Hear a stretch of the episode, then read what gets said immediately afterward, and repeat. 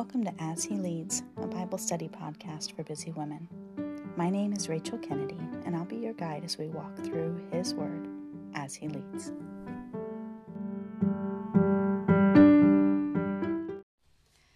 Before we get started in this time uh, in the Word, I'd like to say a quick prayer. Father God, we ask that you bless this time in your Word. Open our eyes to see meaning, open our ears to hear your voice and soften our hearts so that we'll understand your message to us for today in Genesis chapter 7. In Jesus' name we pray. Amen. So, once again, I'll be reading from the English Standard Version, um, starting again in Genesis chapter 7. Then the Lord said to Noah, Go into the ark, you and all your household, for I have seen that you are righteous before me in this generation. Take with you seven pairs of all clean animals, the male and his mate, and a pair of the animals that are not clean, the male and his mate, and seven pairs of the birds of the heavens also, male and female, to keep their offspring alive on the face of all the earth. For in seven days I will send rain on the earth forty days and forty nights, and every living thing that I have made I will blot out from the face of the ground. And Noah did all that the Lord had commanded him. Noah was six hundred years old when the flood of waters came upon the earth. And Noah and his sons and his wife and his sons' wives went with him into the ark to escape the waters of the flood. Of clean animals and of animals that are not clean, and of birds and of everything that creeps on the ground, two and two, male and female, went into the ark with Noah, as God had commanded Noah. And after seven days the waters of the flood came upon the earth. In the six hundredth year of Noah's life, in the second month, on the seventeenth day of the month, on that day all of the fountains of the great deep burst forth, and the windows of the heavens were opened, and rain fell upon the earth forty days and forty nights. On the very same day, Noah and his sons, Shem, Ham, and Japheth, and Noah's wife, and the three wives of his sons, went with them, entered the ark they and every beast according to its kind, and all the livestock according to their kinds, and every creeping thing that creeps on the earth according to its kind, and every bird according to its kind, every winged creature. They went into the ark with Noah, two and two of all flesh, in which there was the breath of life. And those that entered, male and female of all flesh, went in as God had commanded him, and the Lord shut him in. The flood continued forty days on the earth. The waters increased and bore up the ark, and it rose high above the earth. The waters prevailed and increased greatly on the earth, and the ark floated on the face of the waters. And the waters prevailed so mightily on the earth that all the high mountains under the whole heaven were covered.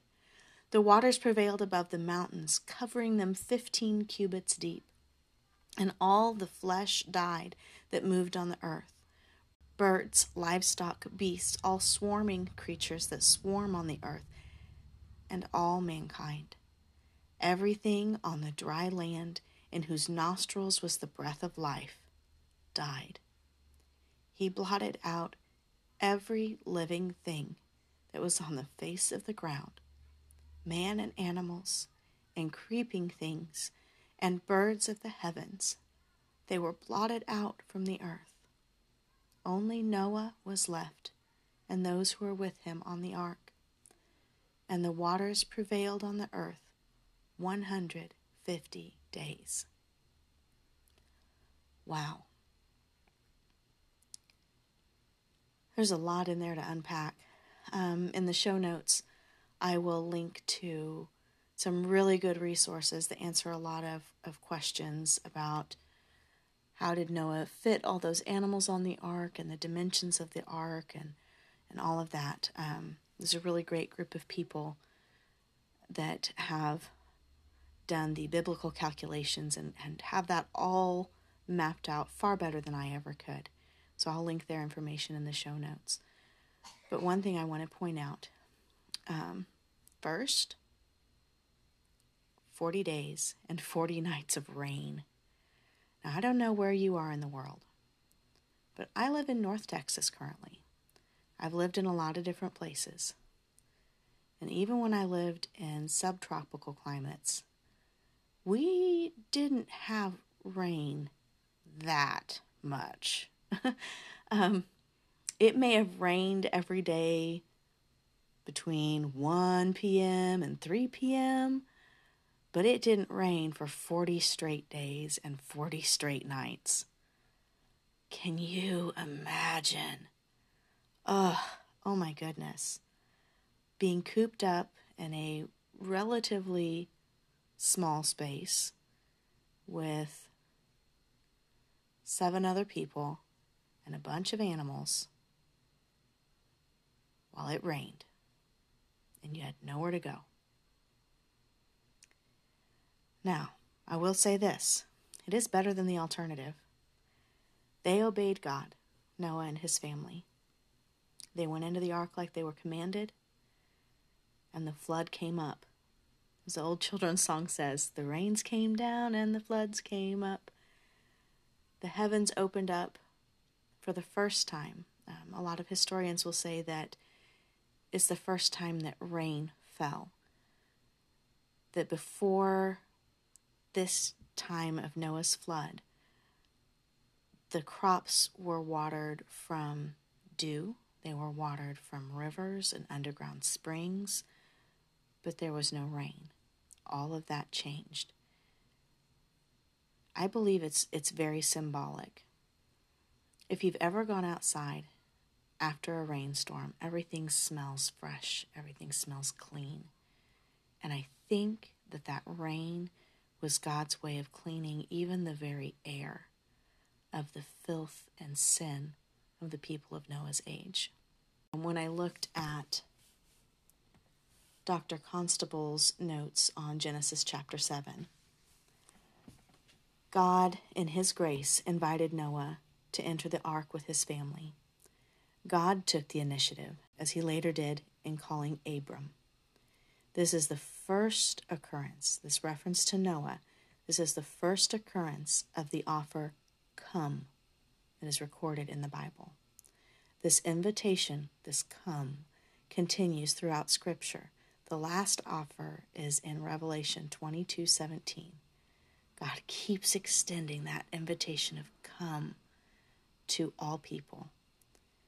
I think it's amazing that here we are at the beginning of the beginning, Genesis chapter 7, and God is already giving us an offer of come, come to me, and I'll save you.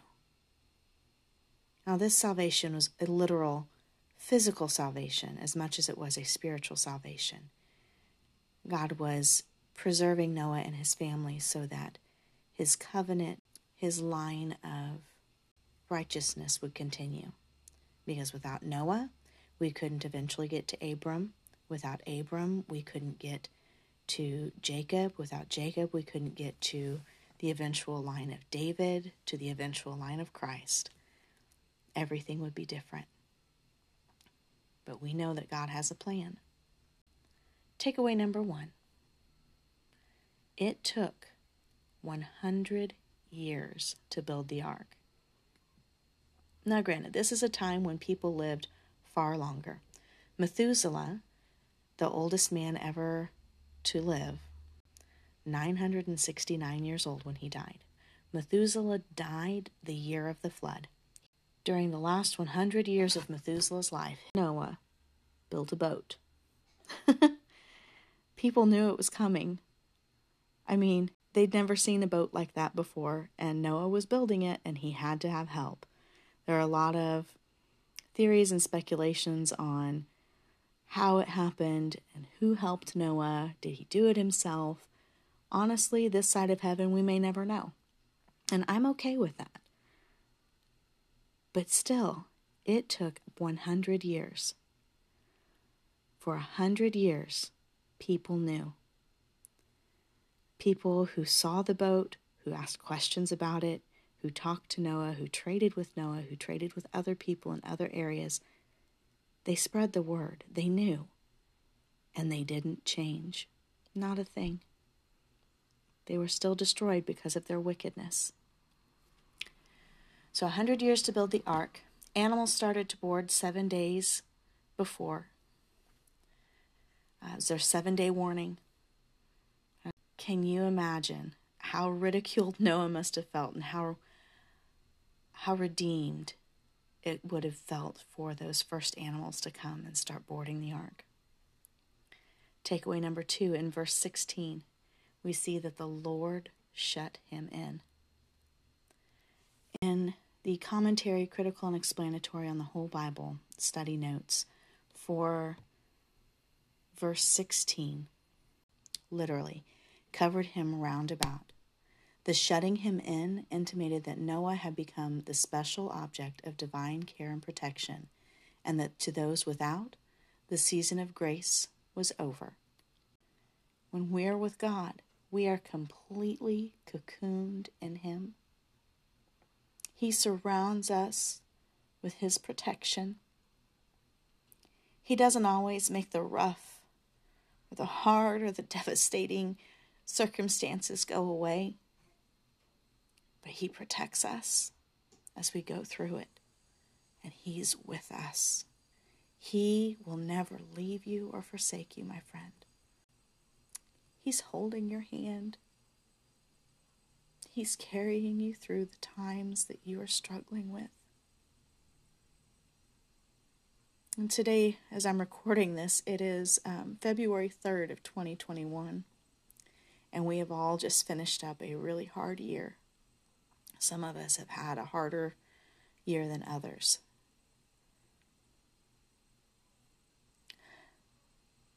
But He's still with us. He's never left. God's still in control. I would challenge you. I would challenge you to look back. As you look back at those storms, those trials, hardships, when were you surrounded by Him? When were you covered around by Him? When were you encapsulated within the palms of his hands? If he is the same yesterday, today, and forever, like he claims he is in Hebrews 13:8, don't you believe that he still carries you through? I'm going to close us out in a prayer. Lord, we all have struggles. We don't need to name them each one because you already know. God, I pray for my sisters who are listening to this today or who re listen to this at any point. Let them feel your hands surrounding you. Let them feel your hands surrounding them. Let them feel your protection, your presence. Grant them, Lord, the peace that surpasses understanding. Not that they know the calm and satisfaction, Lord, but they feel that supernatural peace They feel your peace and rest in your plan.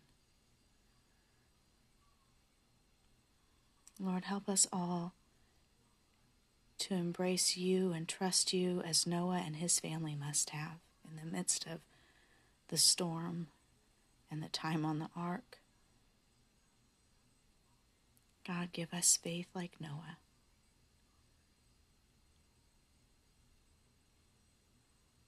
We ask these things in Jesus' precious name. Amen. I'd like to thank you again for tuning in to As He Leads, this Bible study podcast. Again, I'm Rachel Kennedy. I'll I look forward to seeing you back here when we cover Genesis chapter 8 uh, where we talk more about Noah and the finishing up of the flood. Until then, I hope you find the peace in God's hands. Thanks for listening in.